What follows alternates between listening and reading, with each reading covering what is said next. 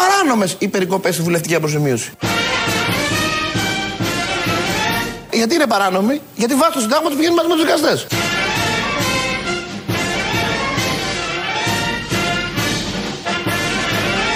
Να πούμε οι βουλευτές τώρα πάμε όλοι να πάρουμε αναδρομικά από το 10.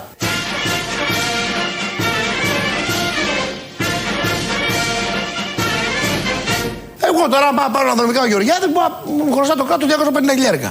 Να πάω τα βαρώ. Να πάω τα βαρώ. Μου χρωστά το κράτος 250.000.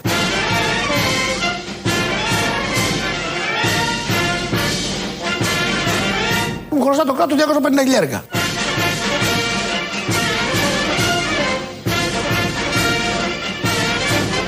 Να πάω τα βαρώ.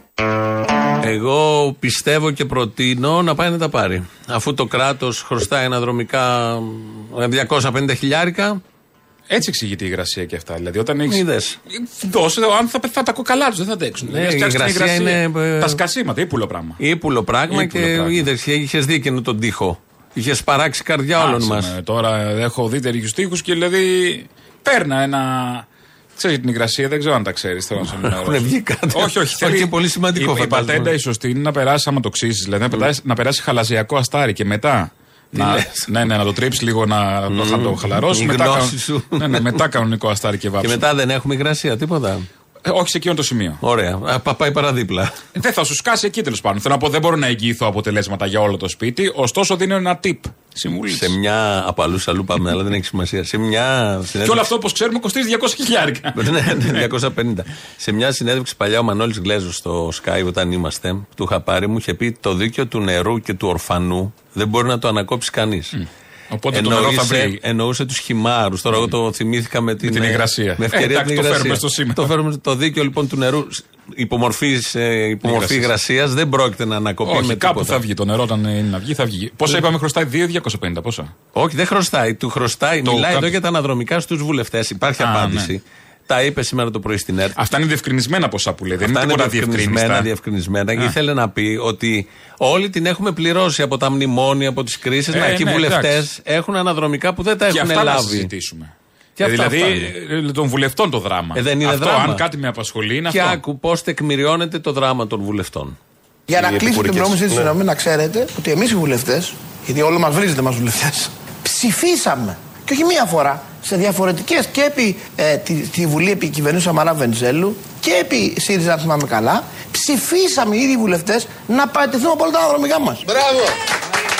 Εμείς οι βουλευτές ψηφίσαμε. Παρότι δικαιούμαστε αναδρομικά ο καθένας μας εκατοντάδες, εγώ που σας λέω από το 7 βουλευτής δικαιούμαι εκατοντάδες χιλιάδες ευρώ αναδρομικών. Και ψηφίσαμε και είπαμε παρετούμαστε αυτά τα αναδρομικά. Μπράβο! Γιατί είπαμε παρετούμαστε, για ποιος λόγο, δεν θέλουμε τα λεφτά, αλλά εμείς είμαστε πλούσιοι.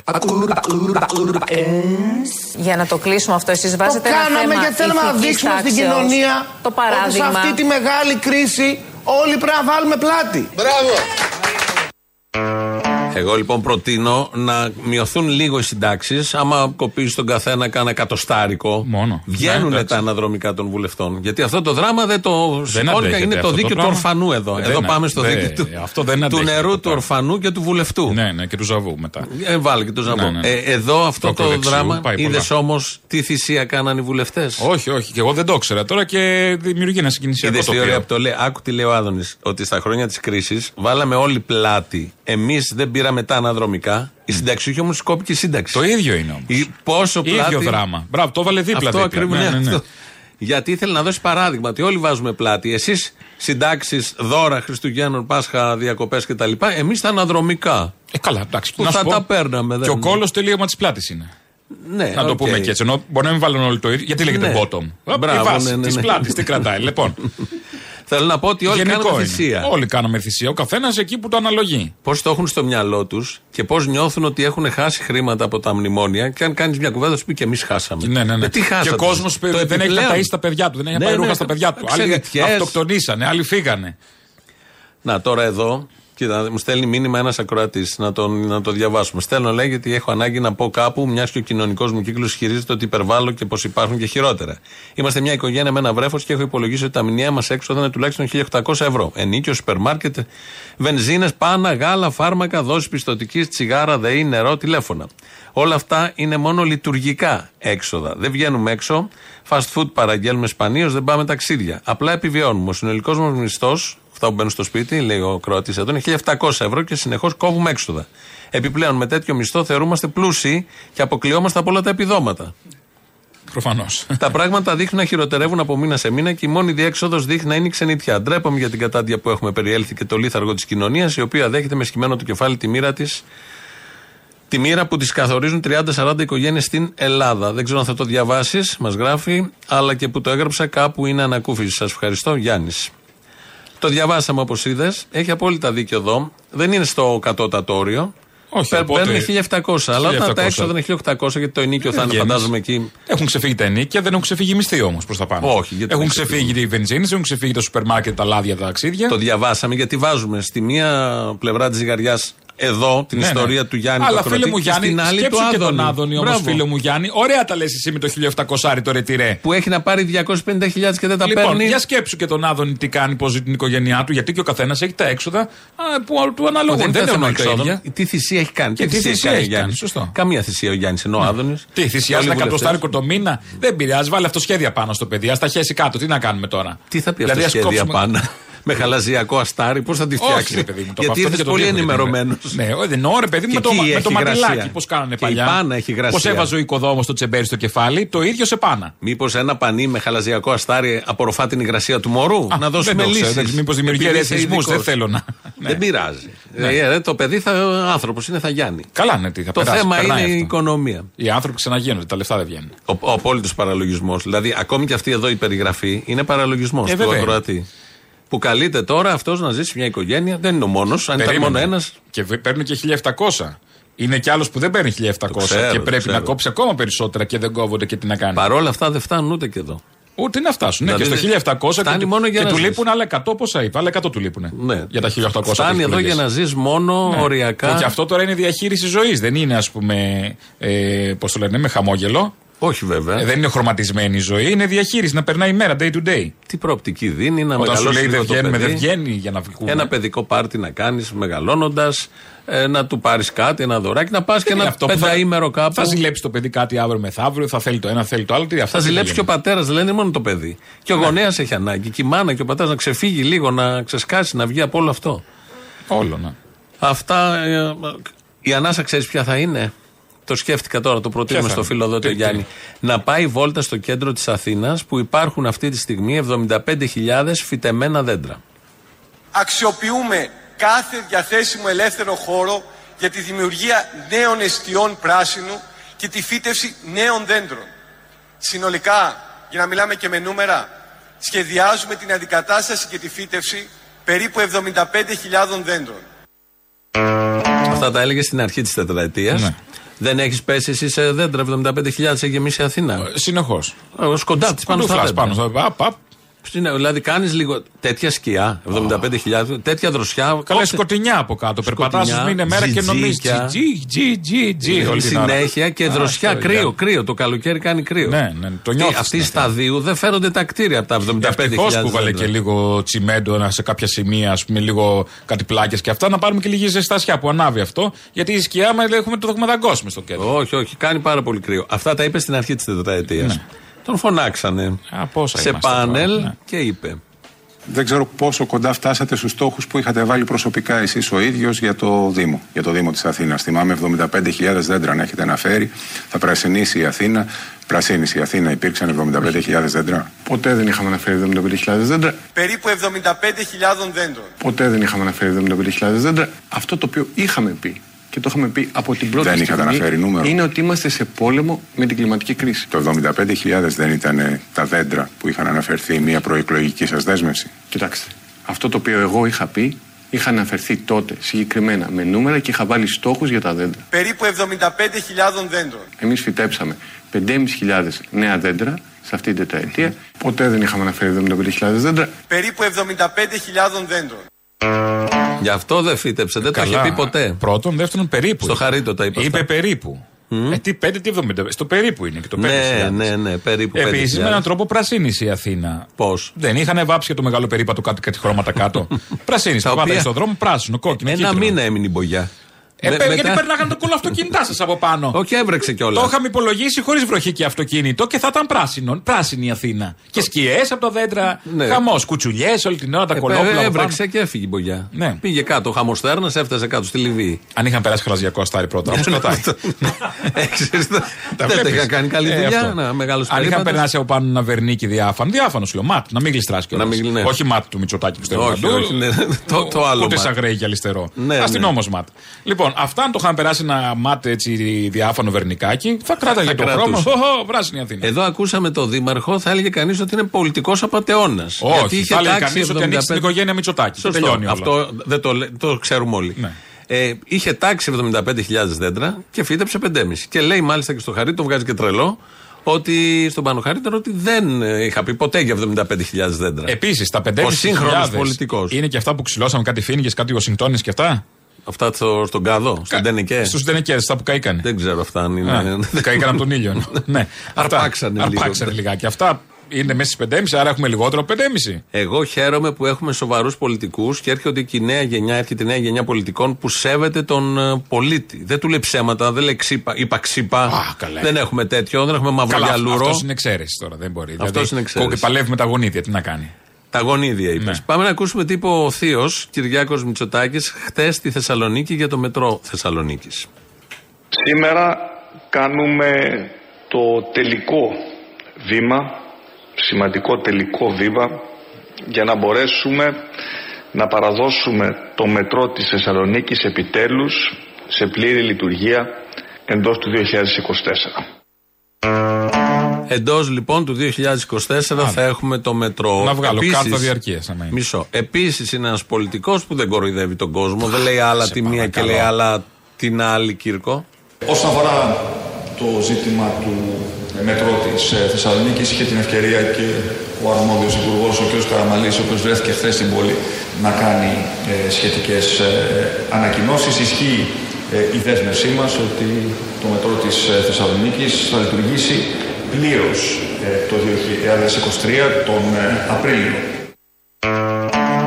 Έπρεπε να είχε λειτουργήσει από πέρυσι. Ναι, καλά ήταν. Εδώ και 6 μήνες να είχαμε τους σειρμούς από κάτω. Θέλατε εκλογές τώρα. Μπλέξαμε με τις εκλογές, δεν πολύ γινόταν. Σκάβαν οι πρωθυπουργοί το μετρό.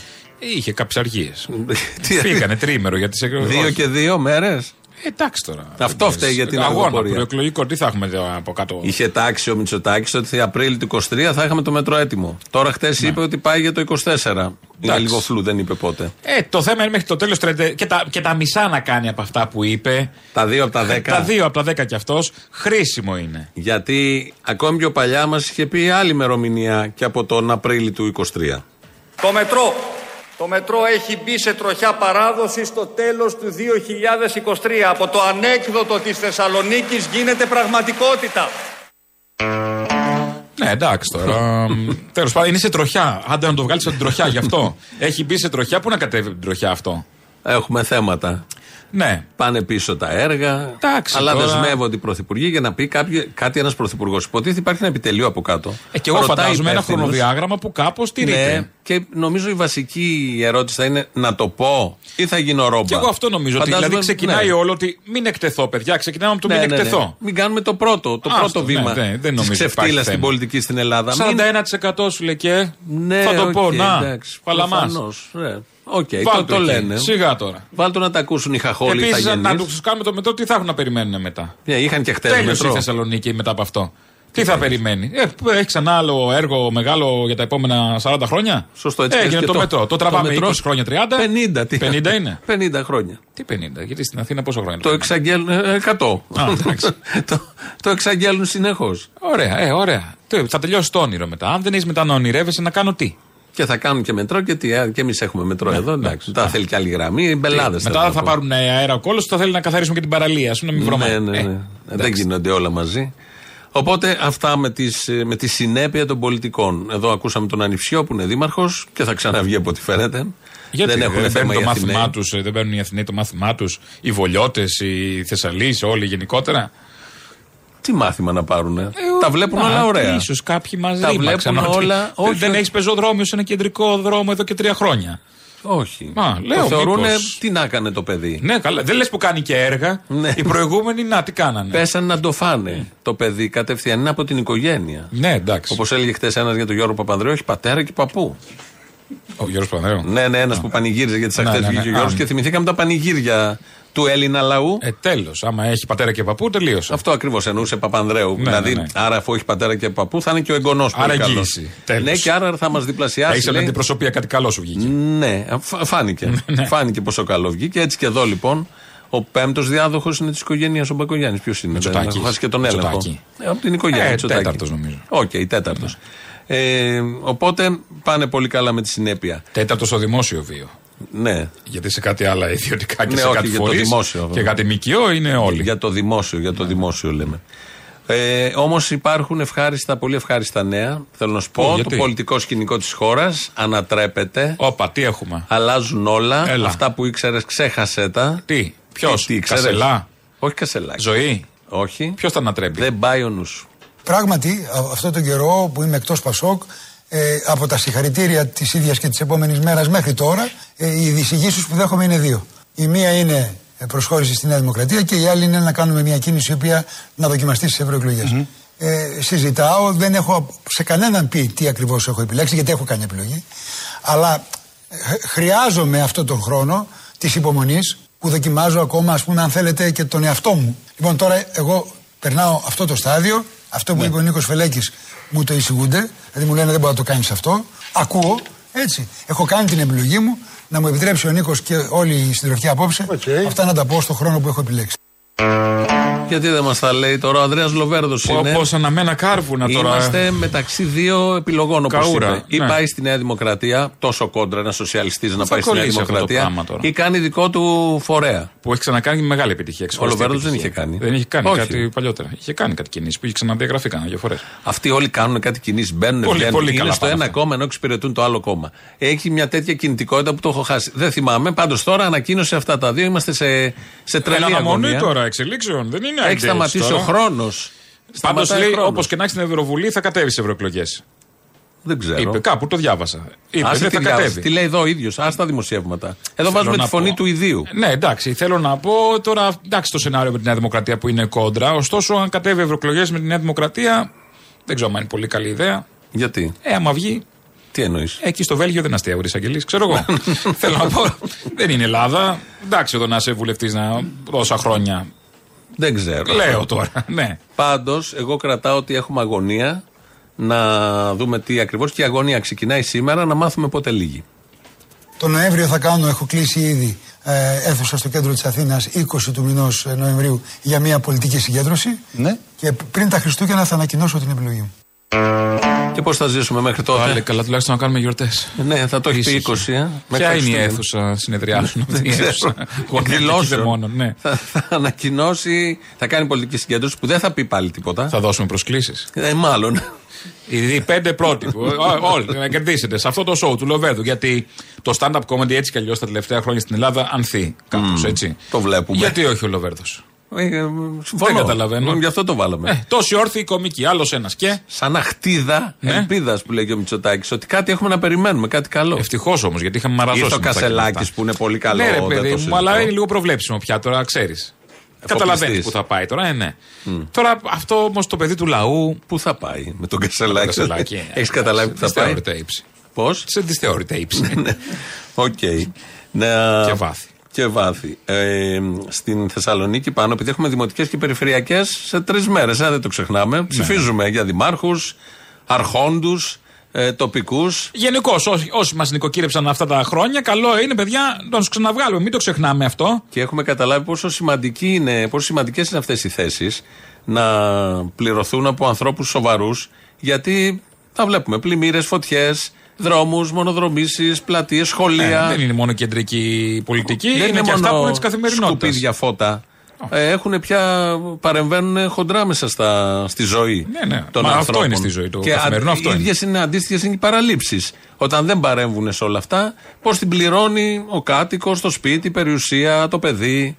Και οι κοινωνίες πια έχουν τεράστια θέματα και πολύ έντονα που ζητάνε απαντήσεις χτες, όχι σήμερα, το bullying στα σχολεία. Οπότε η αδιαφορία γύρω από αυτά δεν βοηθάει. Κακοποιημένες γυναίκες που είναι σύγχρονα προβλήματα. Στη Θεσσαλονίκη πάνω προχθές κάνανε ένα debate οι υποψήφοι δήμαρχοι. Ωραία. Ήταν και ο δήμαρχος υποψήφιος του ΚΚΕ, ο Βασίλης Μποουλίδης, ο οποίος κατήγγειλε τους οπαδούς ακροδεξιούς μιας παράταξης εκεί στο Δήμο, γιατί ένα βράδυ πριν το περίπτερο της Λαϊκής Εισπύρωσης στην Άνω Τούμπα το είχαν σπάσει και είχαν κολλήσει αυτοκόλλητα αυτής της παράταξης στο Δήμο Θεσσαλονίκης. Να. Το καταγγέλει λοιπόν ο Μποουλίδης προχτές στο debate που κάνανε. Είναι η τελευταία φορά που συμμετέχουμε στο ίδιο πάνελ με την εθνικιστική, αντικομμουνιστική, ομοφοβική παράταξη του κυρίου Ζιαμπάζη. Οπαδοί του αυτού του συγκεκριμένου κυρίου, τέλος πάντων, χθες το βράδυ μέσα στο σκοτάδι βανδάλισαν το εκλογικό περίπτωμα της Λαϊκής Εισπύρωσης στην Τούμπα, κολλώντας αυτοκόλλητα της παράταξής του. Καλούμε το λαό της πόλης να τους στείλει στο σπίτι τους, ενισχύοντας τη Λαϊκή Εισπύρωση. Το ίδιο περιμένουμε και από τις υπόλοιπες παρατάξεις. Τα έλεγε αυτά λοιπόν προς το τέλος του debate. Αυτά μου αρέσει πάντα που ένας συντονιστής θα βάλει το τέλος του χρόνου όταν ο άλλος κάνει καταγγελία. Συγγνώμη επί της διαδικασίας. Κανένα φίλτρο όλοι οι συντονιστές να καταλάβουν ότι τώρα είναι κάτι σοβαρό. Σκάσε λίγο να ακούσουμε να τελειώσει ένας άνθρωπος που θα λέει κάτι σοβαρό. Καμία διέστηση του τι λέει. Τίποτα, χαμπάρι εκεί, γλάστρα για να φαίνομαι. Που αν ήταν και καλή συντονίστρια ο συντονιστής θα πρέπει να πει. Τον καταγγείλατε την παράταξη, να το ξαναφέρει. Το να είπατε, κύρις, να βγει και να ακουστεί, γιατί αποκτά ένα ενδιαφέρον. Όλοι εκεί στείλουν αυτοί. Όποιος και αν έχει. Δεν πάνε για το ενδιαφέρον, είναι για το καλό, για να φανεί πάει. Ναι, πάει για να φανεί και δεν ακούει και τι γίνεται από κάτω. Τα λέει λοιπόν αυτά το Μποουλίδης, καταγγέλει αυτή την παράταξη. Πριν τελειώσει το debate, εκεί όταν στα τελειώματα έρχονται 30 οπαδοί αυτής της παρατάξεως, ακροδεξιοί. Ναι. Και είναι ένας μόνος του τώρα εκεί. Και του την πέφτουν 30.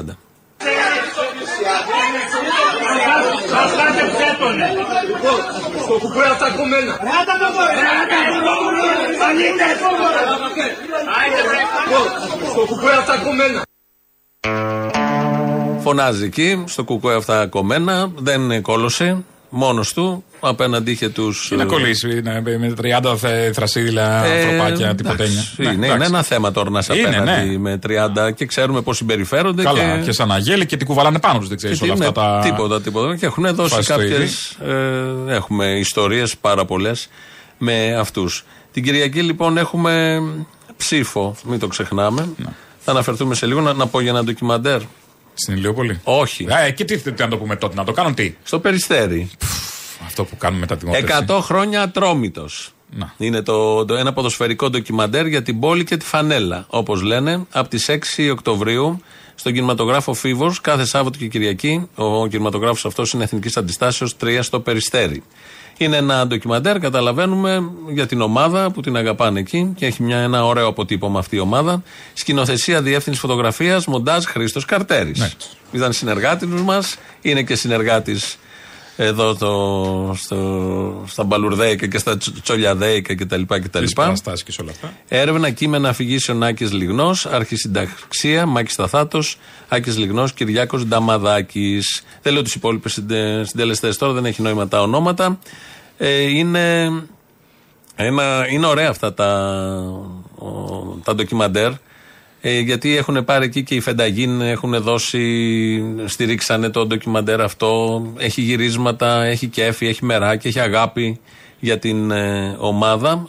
Οπότε... Εκεί είναι και το υγιές κομμάτι του αθλητισμού τώρα, πέρα από αυτά που βλέπουμε που κυριαρχούν στις κερκίδες. Σε τι σαπίλα μέσα. Τι σαπίλα, τους μαφιόζους που διοικούν και τις δολοφονίες που είδαμε και πρόσφατα με το. Όπως γράφουν τα παιδιά, σκοπός μας είναι να αφυπνίσουμε τις συνειδήσεις και τον ντοκιμαντέρ 100 χρόνια Ατρόμητος να αποτελέσει κληρονομιά για την πόλη και τον κόσμο της ομάδας. Ένας αιώνας Ατρόμητος για την πόλη μας και τη φανέλα μας. Άρα οι προβολές είναι από τις 6 Οκτωβρίου στον κινηματογράφο Φίβος, κάθε Σάββατο και Κυριακή. Στο Περιστέρι είναι αυτός ο κινηματογράφος, δεν μας λένε ώρα, αλλά θα το βρείτε όσοι θέλετε να πάτε να το δείτε. Λοιπόν, θες να δώσουμε τώρα προσκλήσεις? Όχι, θα δώσουμε σε λίγο. Ωραία, για την παράσταση στο... Είπαμε πριν για τον Λοβέρδο τη λέξη προσκλήσεις και πήραν τηλέφωνο, Ελένη. Για τον Λοβέρδο είπαμε κάτι, δεν έχουμε πει για την παράσταση ακόμα. Όχι, το ξέρω, αλλά είπαμε. Πού θα πάνε αυτοί. Πού θα πάνε στο Λοβέρδο, θα πάνε αυτοί. Θα δίναμε 5 για τον Αποστόλη και είπα Αποστόλης, θα δώσουμε 5 για τον Λοβέρδο και μια εκδήλωση που θα κάνει τον Νοέμβριο. Για πλάκα. Ναι. Και πήρανε. Και πήρανε για το. Εντάξει, θα το διορθώσουμε σε λίγο. Εάν έχουν πάρει άνθρωποι. Λοιπόν, αυτό είναι μια σύσκεψη που θα την κάνουμε. Θα κάνουμε μια σύσκεψη σε λίγο, να δούμε πώς θα το κάνουμε. Βάλε αυτό που έχουμε για τον Καλατράβα. Έχουμε να θυμηθούμε ότι το ΟΑΚΑ, ακούμε εδώ για τον Ατρόμητο, αλλά υπάρχει άλλο γήπεδο παραπάνω.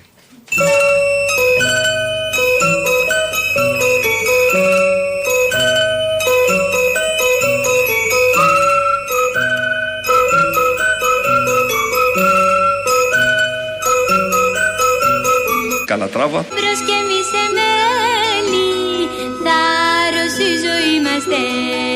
Στέγη Καλατράβα.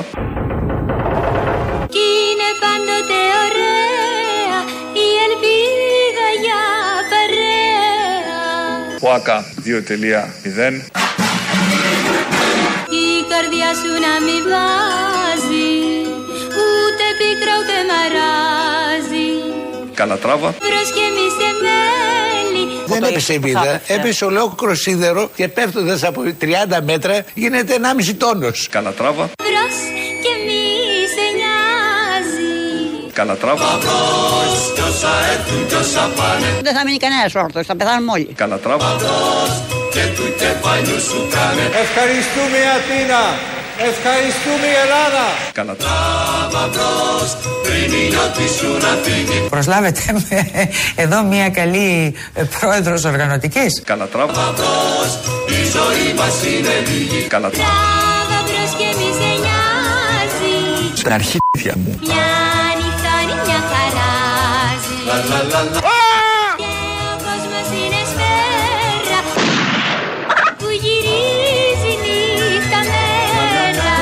Μία μέρα. Μη λυπάσαι δεν αξίζει. Μία μέρα. Τίποτα μη σε φοβίζει. Η περίφημη στέγη Καλατράβα. Μπρος και μη σε νοιάζει. Σφαίρα είναι και γυρίζει. Παλάκα θα πέσει. Καλατράβα. Όσα έρθουν κι όσα πάνε. Ολυμπιακά έργα. Καλατράβα. Μαλακίαν. Και του κεφαλιού σου κάνε. Καλατράβα. Το πουλάκι. Πριν η νιώτη σου να φύγει. Καλατράβα. Η ζωή μας είναι λίγη. Τελείωσε το πουλάκι. Και στεναχωρέθηκα που τελείωσε. Τόσο μ' άρεσε. Καλατράβα. Βρες και μη σε νοιάζει. Η ζωή μας όλα αλλάζει. Ελλάδα 2.0. Τι θα βγάλει απ' τη μια στιγμή στην άλλη. Ζεζολοντίκα, bienvenue. Και στραγούδισε και γέλα.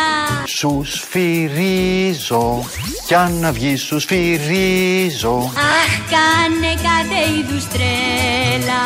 Και σιγό μουρμουρίζω. Παμ, παμ, παμ, παμ, παμ, παμ. Καλατράβα. Βρος και μη σε νοιάζει. Καλατράβα. Βρος.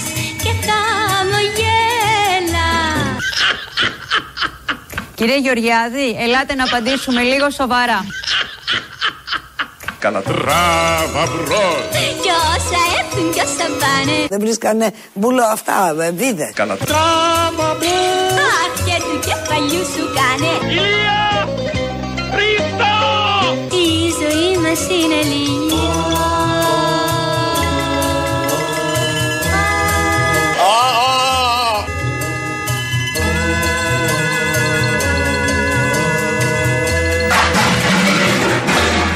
Αυτό έπεσε. Δεν πήγε καλά. Δεν νεκές. Λοιπόν, το Καλατράβα μπρος. Λοιπόν, για να σώσουμε τους ανθρώπους από την εκδήλωση του Λοβέρδου και επειδή έγινε το μπέρδεμα, θα τους κρατήσουμε. Κοίτα, να πούμε ό,τι έγινε. Συνέβη. Κάναμε σύσκεψη εδώ, το επιτελείο. Ναι. Εμείς θα δίναμε σήμερα προσκλήσεις για σένα. Ναι, το έχουμε πει από χτες. Και κάποια στιγμή λες εσύ, δίνουμε 5 προσκλήσεις για το Λοβέρδο. Ναι. Και καλά χιουμοριστικό το Νοέμβριο που θα κάνει μια εκδήλωση που δεν μας αφορά και δεν μας νοιάζει. Και επειδή γενικώς δίνουμε προσκλήσεις, το αστείο ήταν αναφορά σε αυτό. Πρόλαβαν και πήραν 4. Ναι. Είχαμε το δίλημα τώρα, ή τους διώχνουμε τους 4 και παναπροκυρίσουμε διαγωνισμό. Που είναι και πιο δίκαιο, ας πούμε, ναι, κάπως από την έναρξη. Αλλά λέμε, αφού πήραν εκείνα ακροατές μας από χτες εκκινούμενοι, κρατάμε τους 4. Και θα δώσουμε άλλες τρεις διπλές προσκλήσεις, οι τρεις πρώτοι που θα τηλεφωνήσετε στο 211 10 80 880. Θα κερδίσετε από μία διπλή πρόσκληση για τη σημερινή παράσταση στο Θέατρο Άλσος, Τσολιάς and the Τσόλια Band, πάμε και όποιον βρει, η οποία ξεκινάει 8.30.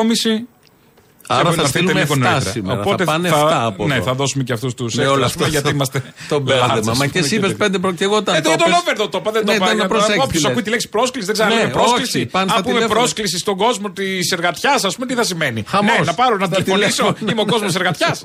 Ναι, αυτό ακριβώς. Λοιπόν, άρα 3 ψάχνουμε τώρα, οι 4 έχουν ήδη πάρει. Ναι, 3 θα. Στα όσο ακούμε τις διαφημίσεις, εσείς παραγγέλνετε.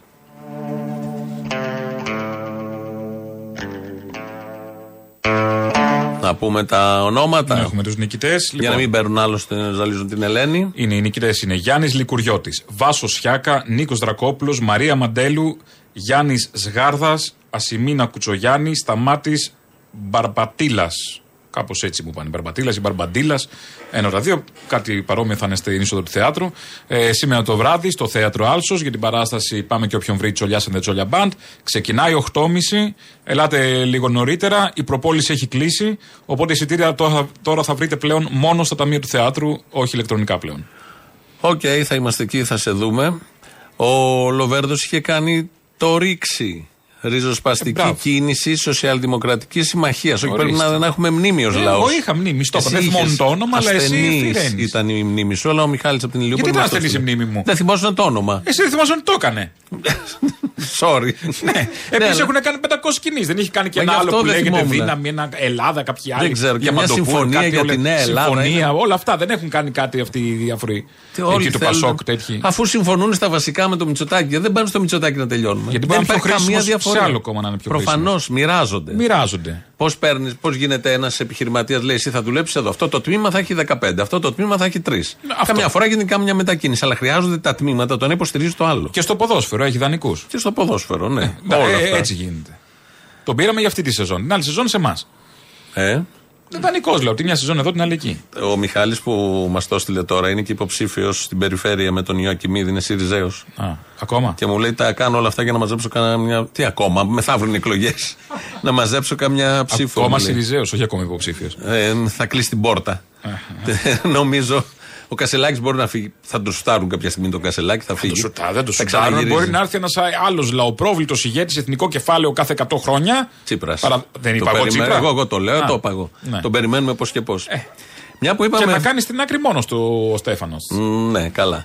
Μια που είπαμε για τις περιφερειακές, μ' αρέσουν εμένα αυτά τα. Κάποια στατιστικά που βγαίνουν, επειδή ψηφίζουν μετά αύριο. Ναι.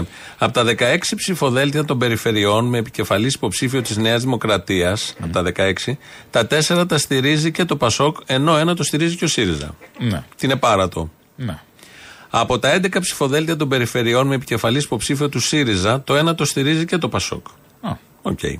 Από τα 9 ψηφοδέλτια των περιφερειών με επικεφαλής υποψήφιο του Πασόκ, τα 2 τα στηρίζει και ο ΣΥΡΙΖΑ. Ένα το στηρίζει η Νέα Δημοκρατία, ενώ ένα το στηρίζουν ουδού και ο ΣΥΡΙΖΑ. Ωραία στατιστικά είναι αυτά.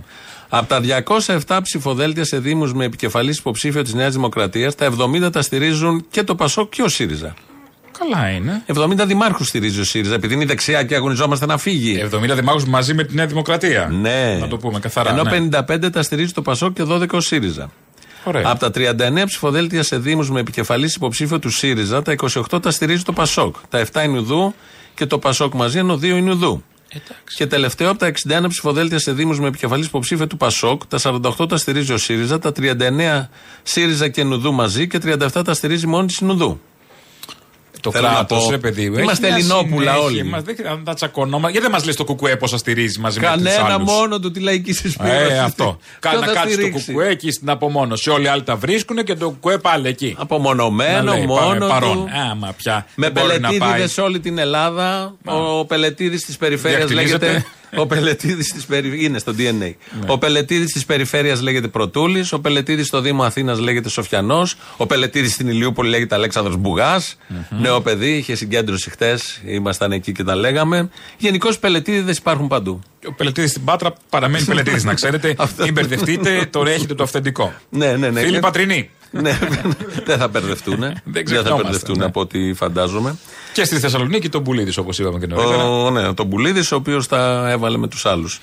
Στην Θεσσαλία, ο υποψήφιος της Νέας Δημοκρατίας στην περιφέρεια. Πρέπει να βαφτεί μπλε η Θεσσαλία. Ναι. Όπως έχει πει ο Μητσοτάκης, πρέπει να βαφτούν όλα μπλε. Ναι. Καλά, για την ώρα είναι μαύρα ή μπλε από τη θάλασσα που έχει ήδη μέσα, αλλά καφέ βασικά. Καφέ είναι. Ναι. Η λάσπη έχει χρώμα, το γνωστό χρώμα. Ο Αγοραστός λοιπόν βγήκε το πρωί και του έκανε μια ερώτηση στο Skype Παυλόπουλος. Εδώ είναι αυτό που λένε ότι σας έκατσε στη βαρδιά σας η μεγάλη στραβή. Και είναι λογικό, ο κόσμος εσάς ξέρεις, σε εσάς να στρέφει και τον θυμό του και την οργή του και τα γιατί του και ό,τι συνεπάγεται μιας τέτοιας καταστροφής. Γιατί να σας ξαναψηφίσουν? Γιατί είμαστε εκείνοι οι οποίοι μπορούμε να πάμε από την αρχή τη Θεσσαλία. Γιατί είμαστε εκείνοι που 13 χρόνια που μας εμπιστεύτηκαν, αυτό που είπαμε το κάναμε. Γιατί πήγαμε τη Θεσσαλία μπροστά, γιατί κάναμε υποδομές για την υγεία, για την παιδεία, για τους ανθρώπους οι οποίοι έχουν ανάγκη, γιατί σταθήκαμε στον αθλητισμό. Στον πολιτισμό, φτάσαμε τη Θεσσαλία ψηλά, τη φτάσαμε πρώτη σε όλη την Ευρώπη αλλά και στον κόσμο. Τη φτάσαμε πρώτη σε όλη την Ευρώπη αλλά και στον κόσμο. Όλο αυτό που βλέπουμε εκεί τώρα είναι πρωτιά παγκόσμια. Πρώτη σε νερό μέχρι τα κεραμίδια. Είναι μια πρωτιά. Κι άλλο πρώτη. Πόσο πρώτη, τα λέει ο Άδωνης. Ναι, πραγματικά. Έχει βάλει τη Θεσσαλία πρώτη, την έφτιαξε εκεί. Όλο αυτό που βλέπουμε εκεί. Ο Κραυσίδωνας, ας πούμε, στο Βόλο που ξεχύλισε και ξεχυλίζει είναι πρωτιά. Επίσης, αυτό που λέει να την πάμε από την αρχή, έπρεπε να τη φτάσει στο τέλος πρώτα για να την πάει από την αρχή. Λέει, θα την πάμε στη Θεσσαλία από την αρχή. Ναι. Και έπρεπε να φτάσει στο τέλος. Ξεκίνατε από το 5, δεν πειράζει. Αποστόλη, μην πας από το 0. Αν δεν πιάσεις πάτο, δεν σηκώνεσαι. Ναι, αλλά ο πάτος ξανακατεβαίνει στις εκλογές και θέλουν να τον ψηφίσουν. Εντάξει, τι να κάνει. Ναι. 13 περιφέρειες, έκανα λάθος. Εγώ είπα 16. 13 αμέσως να μας εγκαλέσουν εδώ. Μπερδευτήκαμε με το 16ωρο και το 13ωρο του Άδωνη. Είναι οι έννοιες λίγο συγκεχημένες μέσα. Έγινε ένα μπέρδεμα. Είπες Άδωνης, Ναι. Είπες Άδωνης. Συγγνώμη από το ΕΣΟΥΡΟΥ, το νεοσύστατο. Ναι, δεν θα ξαναπώ λέξεις. Αφού είπες Άδωνης. Ο κύριος Κασσελάκης ζήτησε από τη Νέα Δημοκρατία να άρει την υποστήριξη του Αχιλέα Μπέο. Ναι. Έχει δώσει υποστήριξη στον κύριο Μπέο η Νέα Δημοκρατία για την άρει? Προφανώς, αλλά δεν έχετε υποψήφιο στο Βόλο. Μα γιατί την περασμένη φορά το 19 που είχαμε υποψήφιο στο Βόλο, κερδίσαμε? Όχι. Μας διέλυσε ο Μπέος. Βεβαίως. Αλλά το ότι δεν έχετε υποψήφιο στο Βόλο δεν συμβαίνει σε πολλά μέρη στην Ελλάδα. Μπορεί να εικάσει κανείς ότι ο κύριος Μπέος χρειάζεται τη Νέα Δημοκρατία για να κερδίσει το Δήμο Βόλου. Αλήθεια πείτε μου. Η αλήθεια είναι πως δυστυχώς... Θέλετε να σας πω την αλήθεια, την πιστεύω εγώ και το όλο. Θα κερδίσει ο Μπέος τότε και έχει μεγάλη διαφορά. Okay, νομίζω και εγώ αυτό θα γίνει. Θα κερδίσει ο Μπέος. Σοφός ο λαός του Βόλου. Αλλά πλέον φεύγουν οι ευθύνες από τον Μπέο, Πού πάνε? Αν βγει από την πρώτη Κυριακή, σε αυτούς που τον βγάλαν από την πρώτη Κυριακή πάνε οι ευθύνες. Ο Μπέος έδειξε τι είναι. Τώρα που τον βγάλαμε την προηγούμενη Κυριακή πριν 4 χρόνια δεν έχουν ευθύνες. Έχουνε, ναι, αλλά δεν και έχει τώρα πια, ο λαός τη ψηφίζει. Τώρα πια υπογραμμίστηκε και το φωτίστηκε με 1000 τρόπους. Αν και τώρα. Σίγουρα δεν τώρα. Είναι μόνο ο Μπέος, έχει συνένοχους. Και μπλε η Θεσσαλία θα βαφτεί. Και μπλε ο Βόλος. Μαυρομπλε, τι χρώμα είναι, δεν ξέρω εγώ εκεί. Σκατή προς το παρόν λόγω λασπών και τα υπόλοιπα. Θα βαφτεί, θα γίνουν όλα κανονικά. Με επιλογή γίνονται. Έχετε κανονικότητα δηλαδή. Κανονικότητα. Τέλεια. Ακούσαμε εδώ τα καλά λόγια και τη σιγουριά του Άδωνη που ναι, μεν λένε οι νεοδημοκράτες ότι δεν στηρίζουμε, αλλά όλοι ξέρουμε πως γίνονται αυτά τα πράγματα. Στηρίζουμε. Και αν δείτε το ψηφοδέλτιο, ποιοι το αποτελούν. Δεν έδωσε το χρήσμα. Ναι, δεν ασχολήθηκε για να μην γίνει ρόμπα, άμα χάσει. Δεν θα χάσει. Όπως έκανε τις προηγούμενες. Το αφήνει λίγο φλου. Μόνο στους φίλους. Όχι αν χάσει ο Μπέος, αν χάσει ο άλλος υποψήφιος. Ναι, το αφήνει επειδή σφάζονται οι δεξιοί από κάτω, έχουν 3-4 ψηφοδέλτια σε κάθε δήμο. Το αφήνει και όποιος νικήσει, μπλε. Το πάει μετά. Ακούσαμε τα καλά λόγια του Άδωνη προς τον Μπέο, να ακούσουμε και το ανάποδο. Ο Αχιλλέας Μπέος έχει ένα δικό του στυλ που είναι αυθεντικό και πηγαίο. Τον Άδωνη Γεωργιάδη, τον Υπουργό Ανάπτυξης. Ο συγκεκριμένος πολιτικός είναι ένας άνθρωπος παντελονάτος.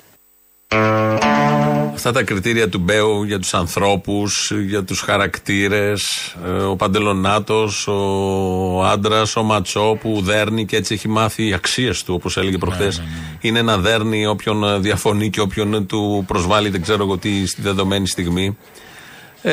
Υπάρχουν επιλογές. Ή διαλέγεις το δήμαρχο που δέρνει, ή διαλέγεις το Μπελετίδη. Επίσης, το δήμαρχο που φέρνει. Που φέρνει έργα. Έναν ήλιο, ένα αύριο, όχι αυτόν που σου φέρνει τη μαυρίλα της κατήλα και βγαίνουν οι δήμοι ζημιωμένοι. Είναι θέμα επιλογής, είναι θέμα αισθητικής, είναι θέμα στάσης ζωής, είναι θέμα αυτοεκτίμησης του ψηφοφόρου. Ναι. Δηλαδή, αν βλέπεις τον Μπέο, όπως τον βλέπεις και τον πρώτερο βίο, έντιμο δεν το λες. Και πας και ψηφίζεις, εγώ λέω και στην αρχή, χωρίς να ξέρεις τι θα είναι ο δήμαρχος που δέρνει, που καταβρέχει με τη μάνικα και όλα τα υπόλοιπα. Τον ψηφίζεις. Για να κάνει τι. Δεν σημαίνει κάτι για σένα. Αυτό. Αν το ψηφίζεις, σε εκφράζει. Είσαι λίγο ένα. Αυτό που ψηφίζεις είσαι. Μα τόσοι πολλοί. Τόσοι πολλοί. Τόσοι πολλοί. Τι να σου πω τώρα. Τι να σου πω τώρα. Okay. Ίσως, ξέρω εγώ. Είμαστε λίγο και αποτέλεσμα των επιλογών μας. Είμαστε οι επιλογές. Οριζόμαστε. Πώς δεν οριζόμαστε. Ναι. Και έχουμε και τις ανάλογες συνέπειες. Ναι. Το βλέπουμε. Ναι. Το είδαμε. Να υπολογίζουμε και τις συνέπειες. Το είδαμε. Άλλοι κόσμοι τελείως. Χτες βράδυ ήταν στο Κόντρα ο Νίκος Ανδρουλάκης, ο πρόεδρος του ΠΑΣΟΚ. Και είναι η Γιάμαλη εκεί και είναι και ο Μάριος Αραβαντινός, ένας συνάδελφος δημοσιογράφος. Όπου είναι και αργά η Γιάμαλη. Βάλαν και τον Ανδρουλάκη. Αρχίσαν τα αναγνωρίσματα από την άλλη. Όχι, κάποια στιγμή τα πήρε ο Ανδρουλάκης εκεί με τον Αραβαντινό. Θέλω λοιπόν να σας ρωτήσω το εξής. Έκανε μια αποκάλυψη τελευταία των ντοκουμέντων, η οποία συνδέει την παρακολούθησή σας με την περιβόητη υπόθεση της Κίνας και της Χουαγουέι. Λέτε εσείς ότι είναι αυτός ο ισχυρισμός του κυρίου Μητσοτάκη. Έλεγε ο κύριος Μητσοτάκης ότι οι Κινέζοι το είχαν ζητήσει. Αυτή ήταν η πρώτη διαρροή. Έρχομαι και ρωτάω όμως εγώ. Ένα χρόνο μετά. Να το ρωτήσει η επίθεση που εξαπολύσατε στην εφημερίδα ήταν σφοδρότατη. Ήταν ενδεχομένως φοβερότερη από αυτή που έχετε εξαπολύσει απέναντι στον κύριο Μητσοτάκη. Καλά, πρέπει να ντρέπεστε αυτό που λέτε. Όχι, σας ρωτώ, κύριε. Δηλαδή, πήγα στη δικαιοσύνη, στο Ευρωπαϊκό Δικαστήριο Ανθρωπίνων Δικαιωμάτων, στην Εξεταστική Επιτροπή της ΠΕΓΚΑ, στην Εξεταστική Επιτροπή της Βουλής, θα μου πείτε. Κύριε Ανδρουλάκη, καταρχάς, θα μου επιτρέψετε να σας πω ότι δεν ανέχομαι να μου λέει κανείς να ντρέπομαι. Είμαι δημοσιογράφος και θέτω ερώτημα. Ό,τι και να είστε, έρχεστε σήμερα και μου λέτε. Θέτω ερώτημα. Όχι, δεν θέτω ερώτημα. Είναι τοποθέτηση. Ερώτημα θέτω, παρακαλώ πολύ. Και λέτε ότι. Ένα χρόνο μετά τον αγώνα που έκανε κατά της Νέας Δημοκρατίας, πηγαίνοντας στην ελληνική δικαιοσύνη, στο Ευρωπαϊκό Δικαστήριο Ανθρωπίνων Δικαιωμάτων, στην ΠΕΓΚΑ, που το ψήφισμα έχει τη σφραγίδα μου επί της ουσίας. Ότι δεν έχω κάνει αγώνα κατά της Νέας Δημοκρατίας, έχω κάνει κατά τον ντοκουμέντου. Σας παρακαλώ. Δεν είπα αυτό. Είπα ότι ήταν σφοδρότατη η επίθεση σας έναντι των ντοκουμέντων. Είπα σχεδόν σφοδρότερη. Άρα επιτρέψτε να σας απαντάω όπως σας πρέπει. Είχε έναν εκνευρισμό. Τσουτσούρωσα, τι έγινε. Δεν ξέρω, υπήρχε ένας εκνευρισμός. Για ποιο λόγο εκνευρισμός. Μα αν είναι δυνατόν, θα έλεγε κανείς δηλαδή ότι τι έχει να κρύψει κάτι, ότι όχι, δεν ισχύει αυτό. Ότι πισκιάζεται από τον Κασσελάκη, πέφτουν τα φώτα εκεί. Ναι, θα έλεγε πολύ. Όλα μπορούν να υποθούν χωρίς εκνευρισμό. Υπήρχε ένας άλλοι λένε ότι τον κρατάει Μητσοτάκης, έχει ακούσει πράγματα και ίσως γι' αυτό κάνει λίγο αβαβά το θέμα. Λένε, λέω, δεν έχω ακούσει διαρροές. Δεν πάμε πουθενά, άμα σου πω εγώ τι λέγεται. Για πες. Δεν θα τελειώσουμε ποτέ. Και τελειώνουμε που να είναι.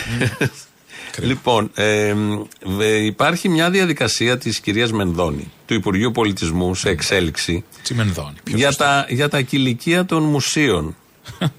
Ότι θα φύγουν αυτοί που είναι τώρα και θα πάνε, θα γίνει ένας διαγωνισμός, νομίζω ενιαίος, και θα πάνε κάτι μεγάλες αλυσίδες fast food.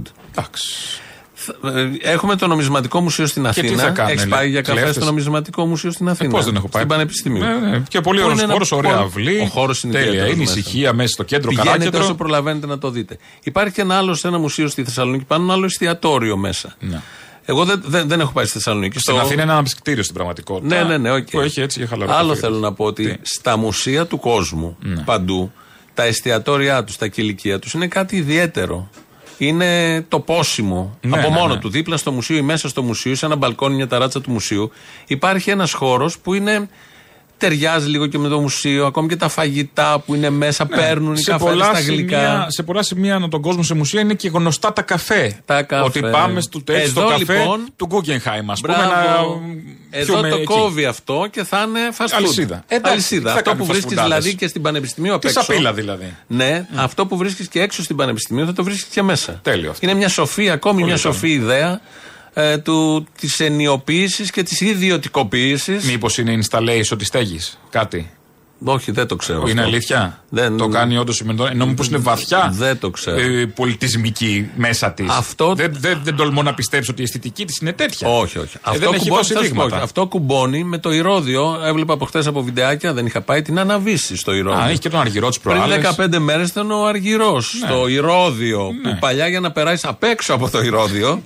Και κατά τη γνώμη μου, όλοι αυτοί οι καλλιτέχνες του Λαϊκού, του Σκυλάδικου, της Πίστας, έχουν 15 χώρους στην Αθήνα να δείξουν το ταλέντο τους, την ιστορία τους, να πάει ο κόσμος, να τα σπάσει, να κάνει, να απολαύσει. Και μεγάλους ανοιχτούς, όχι είναι μόνο. Καλό που είχαμε ένα-δύο χώρους που έμπαινες με άλλους όρους εκεί. Ναι, γιατί τώρα δεν πολυτέριαζε. Εγώ είδα κάτι βίντεο, η Βύση δεν το υποστήριξε. Δεν είχε τη στιβαρότητα εκείνη που απαιτεί ο χώρος. Οι πέτρες από πίσω. Χόρευε σαν να ήταν σε πίστα. Τα γάριφα. Ναι, λίγο το κούνημα, λίγο η φωνή. Λίγο δικό σα. Ήταν λίγο. Εκτίθεται και ο καλλιτέχνης. Δηλαδή, όλο αυτό δεν με ενοχλεί αυτό. Είναι ότι είσαι εκεί, σου βγαίνει να χρειάζεσαι ένα ουίσκι και δεν το έχεις. Αυτό ακριβώς. Γιατί είσαι στο Ηρόδο και παγορεύεται. Έλα, κυρά μου, τώρα σε παρακαλώ, βγάλει τα ξηροκάρπια. Μετά από τα κηλικεία πρέπει και στο Ηρόδιο να μπει το fast food. Ναι. Στις κερκίδες. Κανονικά, ναι. Ένα hot dog δίπλα. Και να ακούγεται, εκείνη. Ξέρω εγώ, από το μικρόφωνο. Ένα τσίκι στο 5, ένα χάμπουργκερ, μία πατάτες. Κατάλαβα. Από το μικρόφωνο. Πώς λέει, ξέρω εγώ, παρακαλώ, κλείστε τα κινητά σας. Στη θέση 19. Αλλά με στιβαρή φωνή. Παρακαλείται, όποιος έχει παραγγείλει ένα τσίκι, ξέρω εγώ τι είναι αυτό. Ένα cheeseburger. Ναι. Να περάσει, να το παραλάβει κτλ. Κυρία Βύση, έχετε το. Το λόγο, όχι. Στο μικρόφωνο. Εμείς θα σας αποχαιρετήσουμε με ποιότητα. Ρίξτε από κάτω να τρέχει λίγο. Βάλτε. Έτσι, γιατί είμαστε τέτοιοι. Είμαστε τέτοιοι ποιοτικοί. Τα υπόλοιπα θα τα πούμε αύριο. Και λίγο... εμείς το βράδυ στην παράσταση στο Άλσος. Ναι, θα τα πούμε και εκεί. Και σε λίγο ο Γιώργος Πιέρος με το μαγκαζίνο. Γεια χαρά.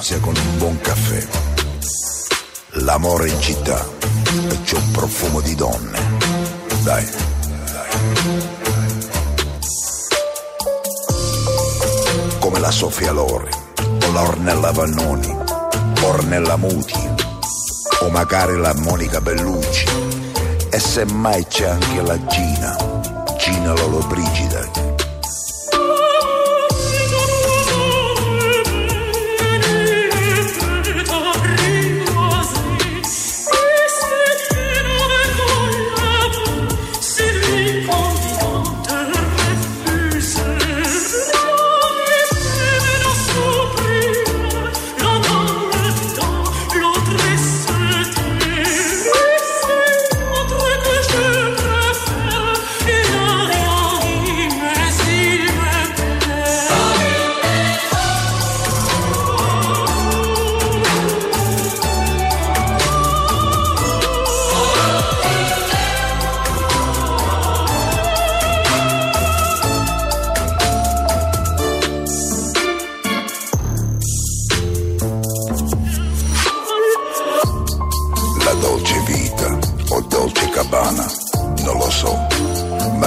Sofia, la coppia più bella del mondo, la vita è bella.